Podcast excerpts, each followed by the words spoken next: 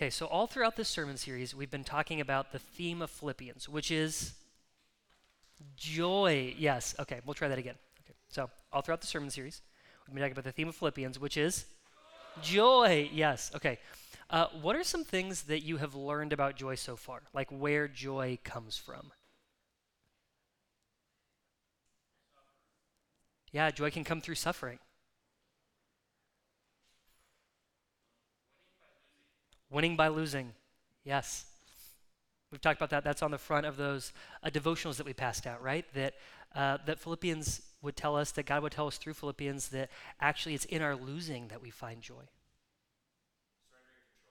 Surrendering control. Surrendering control. Right? That that's a place that we find joy. Being united, Being united with Christ. Yes huge part of it. We spent a lot of time in our first week talking about how our union with Christ is really the source of all of the blessing that we have in Christ, including our joy. So we're going to continue to build on that theme today as we talk about where it is that we find our joy as Christians. Uh, so if you guys have your Bibles, you can open up to Philippians 2. That's where we're going to be. And uh, I'm going to start by asking, have any of you have any of you ever read the book The Prince and the Pauper? By Mark Twain. Maybe you're familiar with the Disney version. It's like Mickey Mouse and no. Okay. Well, it's a book, and uh, the idea the idea of this book is that there are two two boys who are born on the same day in like medieval England. Okay, and they look exactly the same, but they don't know each other, and they eventually bump into each other. One of them is uh, like a uh, I'm trying to think of the word for it, like a waif, a serf, like a low, a low-born person who has a really hard life. And then the other, the other kid is a prince. He's, he's in line to become king. And so they run into each other, and as they get to know each other, they realize, wow, we look a lot alike. We are born on the same day. Let's, what do you think they do? Trade places. Of course, that's what they do, okay? So they trade places, and uh, they get to experience each other's lives. And lo and behold, the prince realizes that life for the average person is way harder than he knew. And then eventually, you know, the king dies, and so the prince is about to become king, but he's not really the prince. He's actually the other guy, and so, you know, the, uh, the the other guy comes back in. The prince, the real prince, comes back in and can prove that he's the prince, and so they switch places. And the guy who was the pauper kind of becomes his advisor for the rest of his reign, and he reigns with mercy and justice and compassion, and he becomes a really good king. And that story isn't just uh, that's like a theme in in our stories. This like theme of someone with power being undercover and when that person with power comes undercover, they learn what it's like to be a normal person. And that is such a compelling theme for us because what we know about power is that power often creates distance from suffering, or it, it appears that power creates distance from suffering.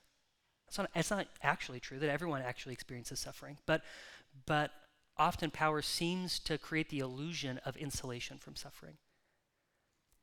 And so there's this kind of great reversal that takes place as someone with power then comes into the average person's shoes and realizes how hard life is.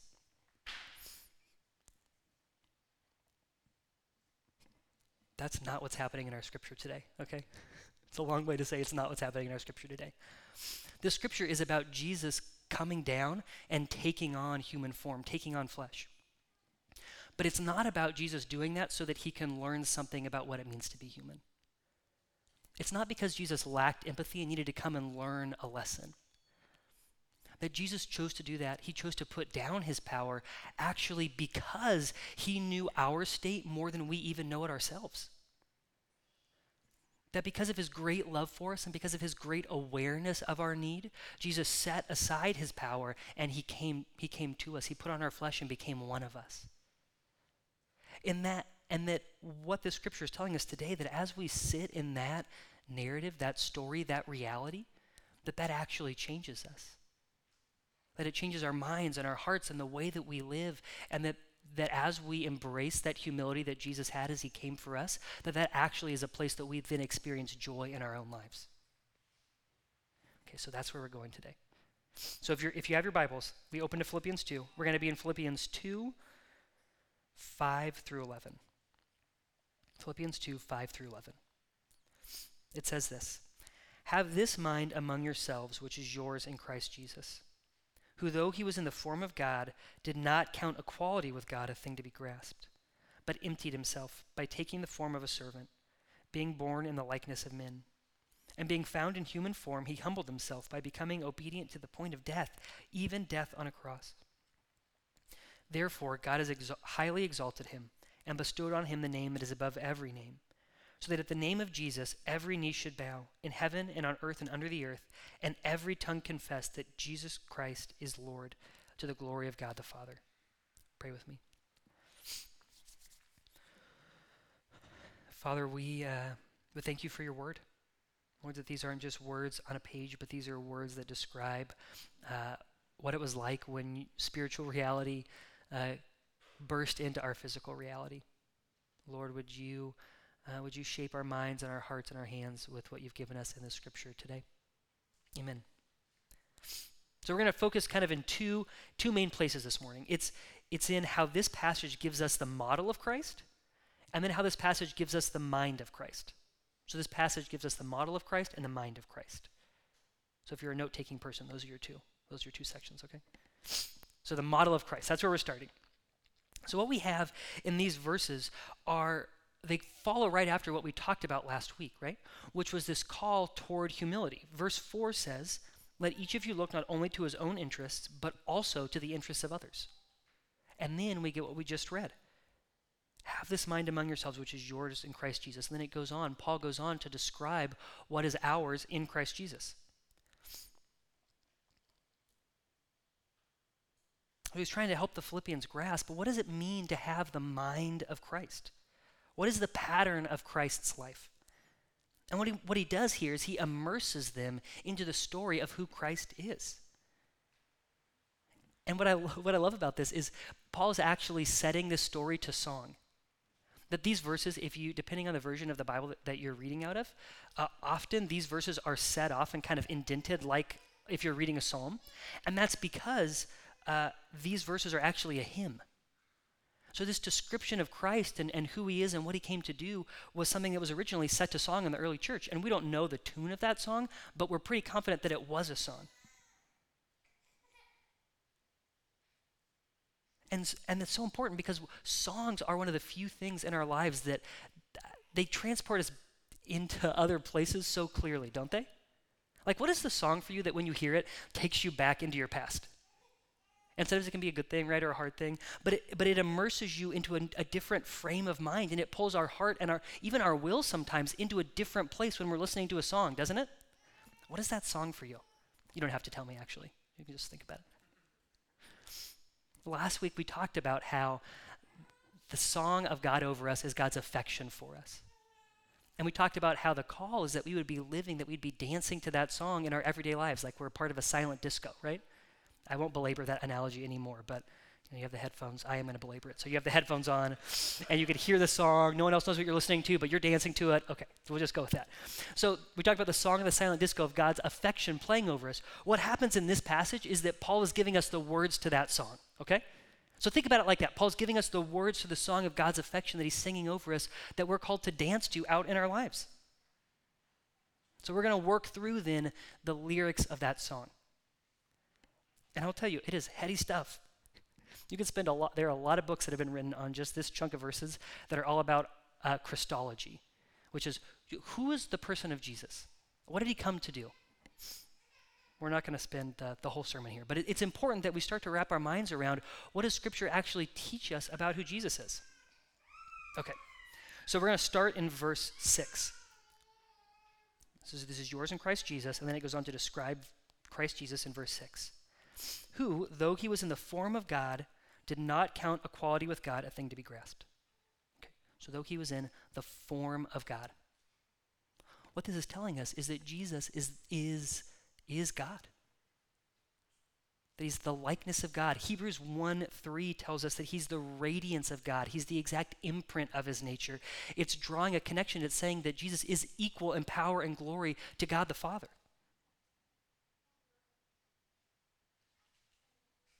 And it's meant to draw us into awe of who Jesus is right? Like I was on a hiking trip a few years ago. I don't hike very often, but I've done it occasionally. And when you get out in, in creation, it's crazy. You can actually see the stars, right? I remember looking up, uh, kind of looking over the Pacific Ocean and seeing this, the sky come, kind of like meet the ocean. And it's, it's beautiful, it's awesome, right? It took my breath away. And when we look at things that are that big, it usually makes us feel small, right?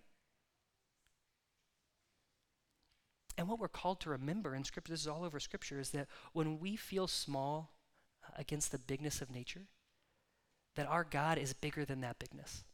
He's the God who created that bigness, who spoke it into existence, who holds it all in the palm of His hands.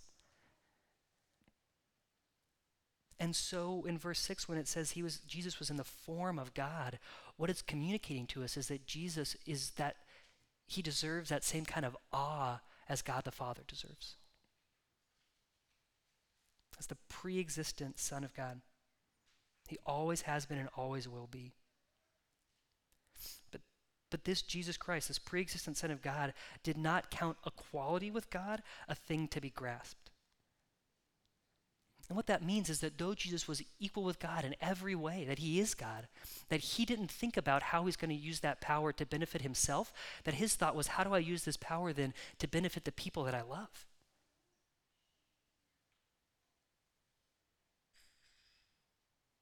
That he chose to use that power to serve. And all the rest of the verses that describe how Jesus lived on earth is an expression of this choice that he made to come and to leverage that power for our benefit. Okay, so that's verse 6. Then verse 7. It says, But he emptied himself by taking the form of a servant, being born in the likeness of men.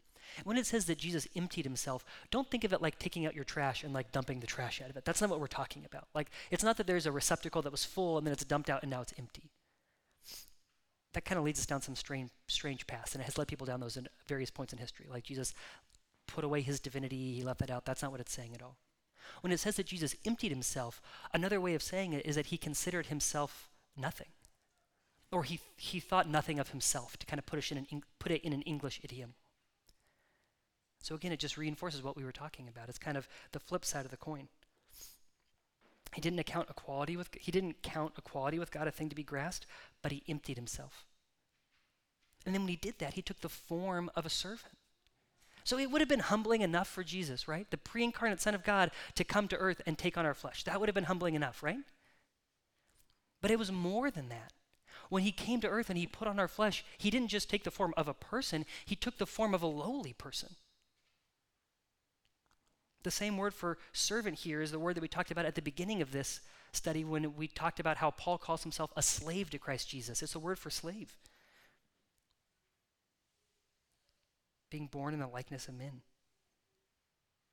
Then in verse 8, and being found in human form, he humbled himself by becoming obedient to the point of death, even death on a cross. That Jesus actively humbled himself. This humility wasn't something that happened to Jesus, it was something that he chose, and he chose again and again and again as he lived on earth in a human body. He humbled himself by becoming obedient.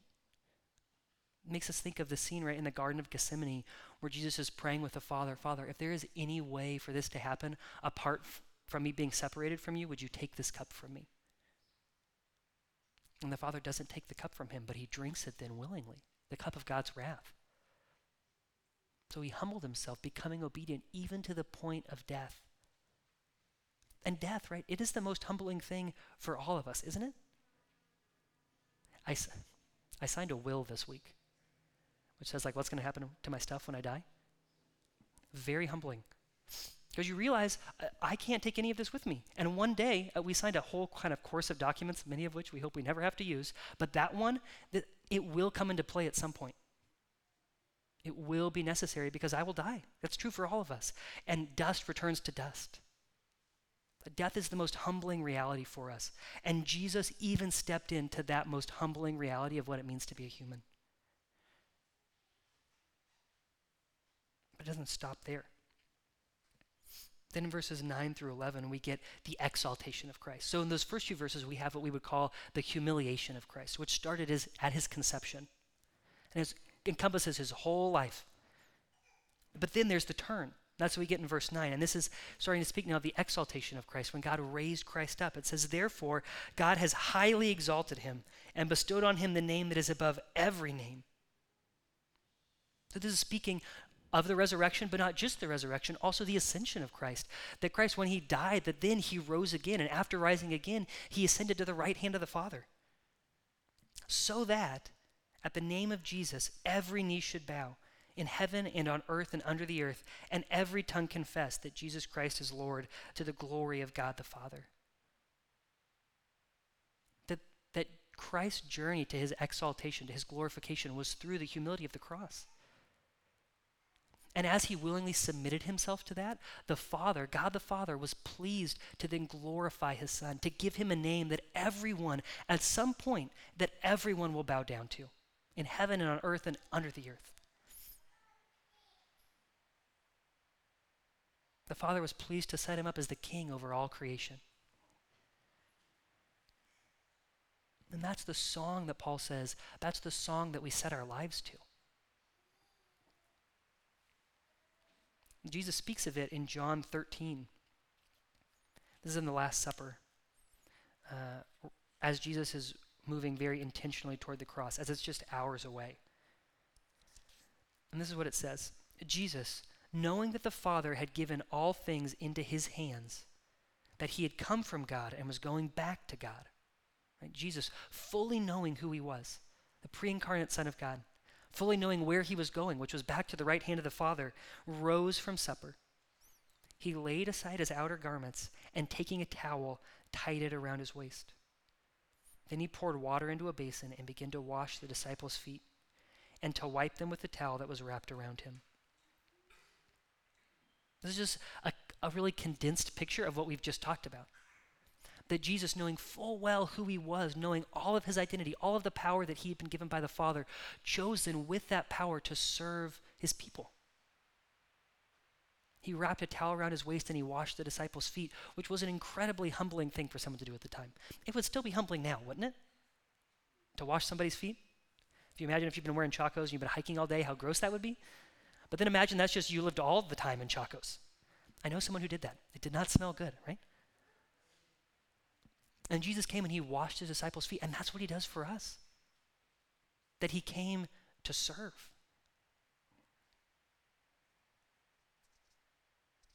He came to serve by giving his life, by buying and purchasing our redemption.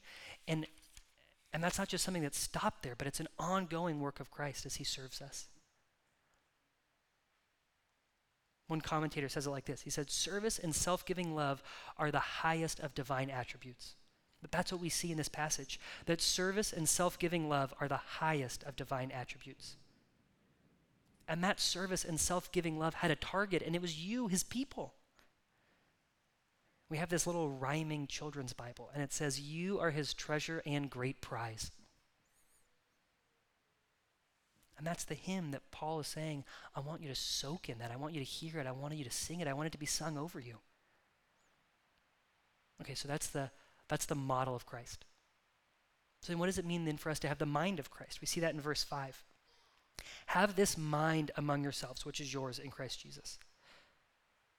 And what, what we have to see in this verse is that it brings us back to our union with Christ. That our union with Christ is where the joy is. Have this mind amongst yourselves, which is yours in Christ Jesus. It doesn't say have this mindset that's like Christ Jesus or have this in your mind. No, it's saying have this mind. So there's a deeper reality here than just calling us to simply imitating Christ as a good role model. People are very people are very content with Christ being a good role model, right? I guess we would say Jesus being a good role model. They wouldn't call him Christ probably in that situation. But can we be honest about something? Uh, if Jesus was not exalted, right? If he is not the pre-incarnate Son of God, who then through his suffering was lifted to glory by the Father, um, that's not an example that I don't think any, it's not an example I think any of us would want to follow, is it? I mean, think about his life. Think about what happened to him. It's a guy who was just embarrassed. He was put to shame, abandoned, and deserted by his friends in his moment of greatest need. He was betrayed. One of his friends received money to betray him into the hands of the people that were going to kill him. That's what it looked like for him to look out for the interests of others. That doesn't seem like a very compelling role model, does it? If it was just a role, if there was no resurrection, right? If Jesus is just a role model, there was no resurrection. What we have is the tragic life of a tragic man. That he was born into this world poor, right? Uh, out of wedlock in a time when that was really looked down upon. That he lost his father probably at a young age. Never really had much of anything. And that then when he started to, when he tried to start a rebellion, uh, an insurrection, he was tried for it and hung on a tree like a criminal. So, what we're being called to is not simply modeling our lives after a good person. Jesus' life isn't a model for that. But, be, but because of his exaltation, because he was not just a man, because he was glorified and is now sitting at the right hand of the Father, because we are united with Christ, now humility can actually become a beautiful thing, not an embarrassing thing. That his humiliation is what led to his glory, and his humiliation is what led to our glory. And so now we can celebrate the humility and all of the freedom and joy that it brings. In fact, we get to participate in his glory as we pattern our lives after that now. And this doesn't mean that as we would participate in his glory, it doesn't mean that we would be exalted or that at our name every knee would bow and every tongue confess that we're Lord's. It means that we're freed from seeking our own glory. And then we get to live in the blessedness of humility, kind of basking in the glory that comes from Christ. Like I think about this the other week. This was this week. I was sitting out at Ugly Mugs, kind of on the patio, on one of the nice days this last week, just soaking in the sun. Like, this is amazing, right? I'm not generating the light of the sun, but I get to appreciate and bask in the warmth and the glow of it. That's what it means to participate in the glory of Christ. But as we humble ourselves, we're not generating our own glory, but we're getting to soak in, participate in the warmth of that glory as it, as it comes to us. There's this little book called The Freedom of Self Self Forgetfulness. I would highly recommend it. 50 pages that will change your life. Uh, and it's all about what it means to walk in the humility of the Christian life. And I just want to read for you a description of how uh, Tim Keller here talks about what the experience of humility can be like. And just for the record, as a review from last week, we talked about this. Humility isn't thinking less of yourself, right? Humility is thinking of yourself less. That's an important thing to be clear on. Humility isn't thinking less of yourself, like beating yourself up with how bad you are. Humility is thinking of yourself less. That's the freedom that we're called to in Christ. Keller says the more we get to understand the gospel, the more we want to change. Friends, wouldn't you want to be a person who does not need honor, nor is afraid of it? Someone who does not lust for recognition, nor, on the other hand, is frightened to death of it? Don't you want to be the kind of person who, when they see themselves in a mirror or reflected in a shop window, does not admire what they see, but does not cringe either? Wouldn't you like to be the type of person who, in their imaginary life, does not sit around fantasizing about hitting self esteem home runs, daydreaming about successes that give them the edge over others? Or perhaps you tend to beat yourself up and be tormented by regrets. Wouldn't you like to be free of them? Wouldn't you like to be the skater who wins silver and yet is thrilled about those three triple jumps that the gold medal winner did? To love it the way you love a sunrise? Just to love the fact that it was done? For it not to matter whether it was your success or their success, not to care if they did it or you did it? That you would be as happy as they that they did it as if you had done it yourself because you're happy just to see it. You will probably say that you don't know anybody like that. But this is the possibility for you and me if we keep going where Paul is going.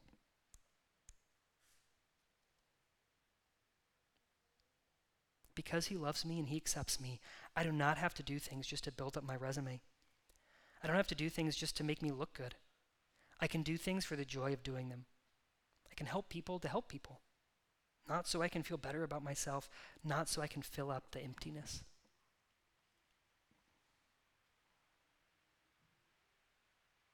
That's the invitation of this passage, that we would get to live in the freedom and the joy of humility. And the encouragement is that we would have this mind among ourselves. So we could make all kinds of applications of what it would look like to be people who embrace this kind of humility and live it out in our world. All kinds of applications for that. But this verse directs us really specifically to have this mind amongst ourselves.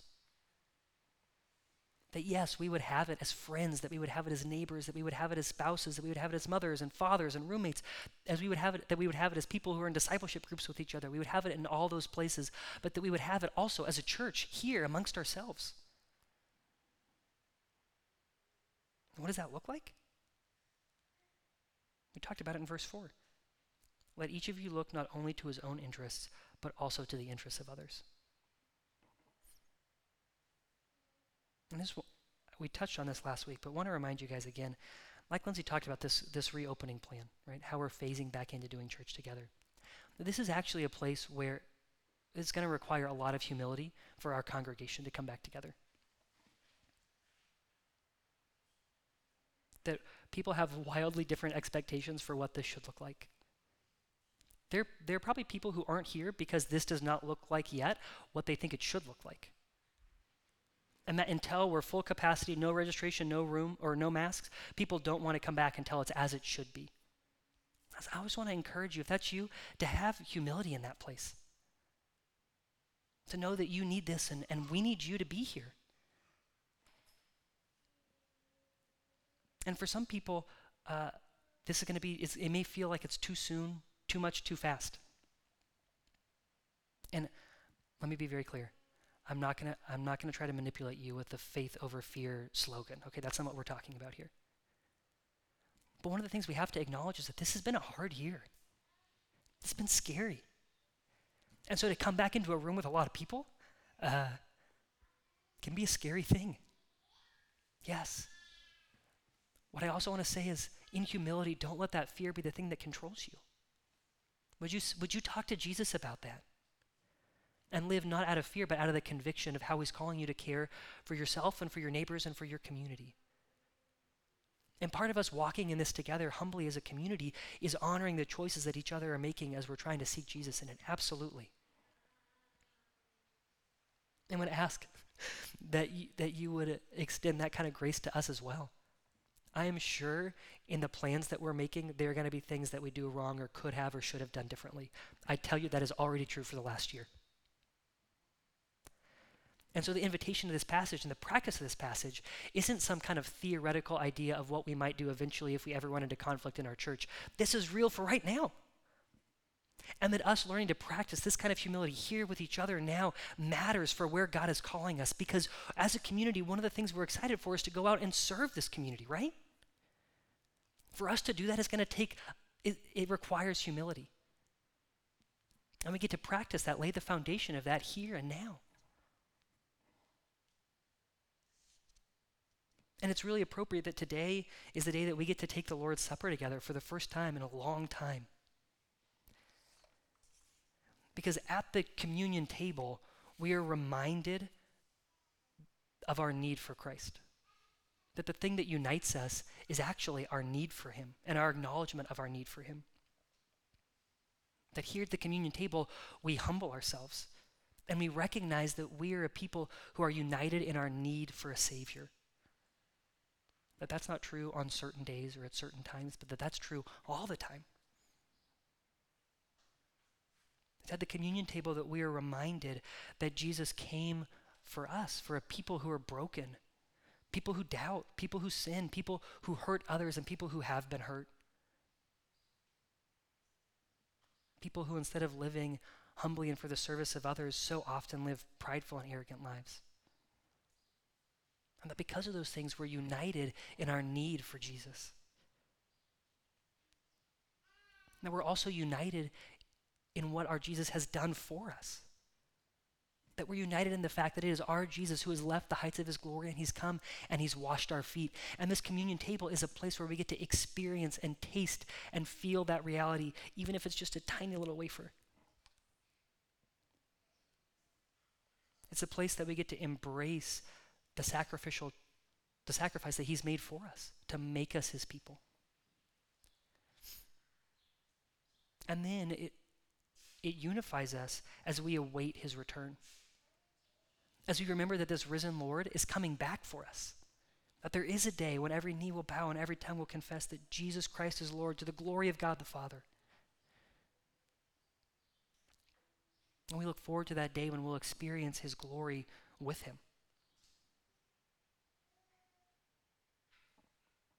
So, communion, then, this communion table is a place that calls us to humility. I'm going to read for us out of 1 Corinthians 11, 23 through 26. These are the instructions that the Apostle Paul, the same guy who wrote Philippians, gave to the church in Corinth regarding the Lord's Supper. And he says this in verse 23 says, For I received from the Lord what I also delivered to you. That the Lord Jesus, on the night he was betrayed, that's the same night that he wrapped the towel around him, and he went and washed the disciples' feet. That the Lord Jesus, on the night when he was betrayed, took bread, and when he had given thanks, he broke it. And he said, This is my body, which is for you. Do this in remembrance of me. And in the same way, he took the cup after supper, saying, This cup is the new covenant in my blood. Do this as often as you drink it in remembrance of me. For as often as you eat this bread and drink this cup, you proclaim the Lord's death until he comes. So that's what we're doing today. We're remembering and proclaiming the Lord's death until he comes. So we just invite you, uh, if you're here and you have the elements with you, that in these first two songs, there's just first, well, you can, yeah, in the first two songs, uh, there'll be space for you to pray and to reflect on your need for Christ, on what He's done for you, the gift of His humble, self sacrificial love for you. And would invite you that when you're ready, you can take this. Uh, you can take this. You can fold down the kneelers and do it there if you'd like. And it, this passage that Paul gives us, it also it comes with a warning It says this in verse 27 Whoever therefore eats the bread or drinks the cup of the Lord in an unworthy manner will be guilty concerning the body and blood of the Lord. Let a person examine himself then, and so eat of the bread and drink of the cup. For anyone who eats and drinks without discerning the body eats and drinks judgment on himself. And what Paul is saying is that this, this table, this communion that we're going to take, that this is for people who have acknowledged and are unified in acknowledging their need for Jesus. And if that's not you, we're so glad that you're here. And would encourage you to think about and pray about, meditate on what we've been talking about, this, the person and the work of Christ. And, and would encourage you, don't take this yet. That this, that this would be for when you've come to a place where you want to acknowledge your need and the saving power of Jesus Christ in your life. And if you are in Christ, but there are places in your heart where you are saying no to the Lordship of Jesus, then this passage is also a reminder that the table isn't for you right now either. That if there are places where you're refusing to bend your knee to the Lord, then He would say, No, deal with that first. And that's because the Lordship of Jesus knows no boundaries, that it covers all of our life. And that's because the love of Jesus knows no bounds and covers everything in our life, because Jesus' love for us is total. And so this doesn't mean that if you've that if you've sinned recently, this table is not for you, because then none of us would ever take it, okay? It's just it's a reminder that if there are places in your life where you are consistently, knowingly rejecting the lordship of Jesus, then this table isn't for you right now. And would love to talk to you about that and help you in those places after. Like I said, these, these first two songs are going to be reflective and they're going to move into a space of celebrating what Jesus has done for us. I'm going to invite the worship team to come up uh, and would invite you guys to take these elements as, as, you, as you would. Uh, let me pray for us.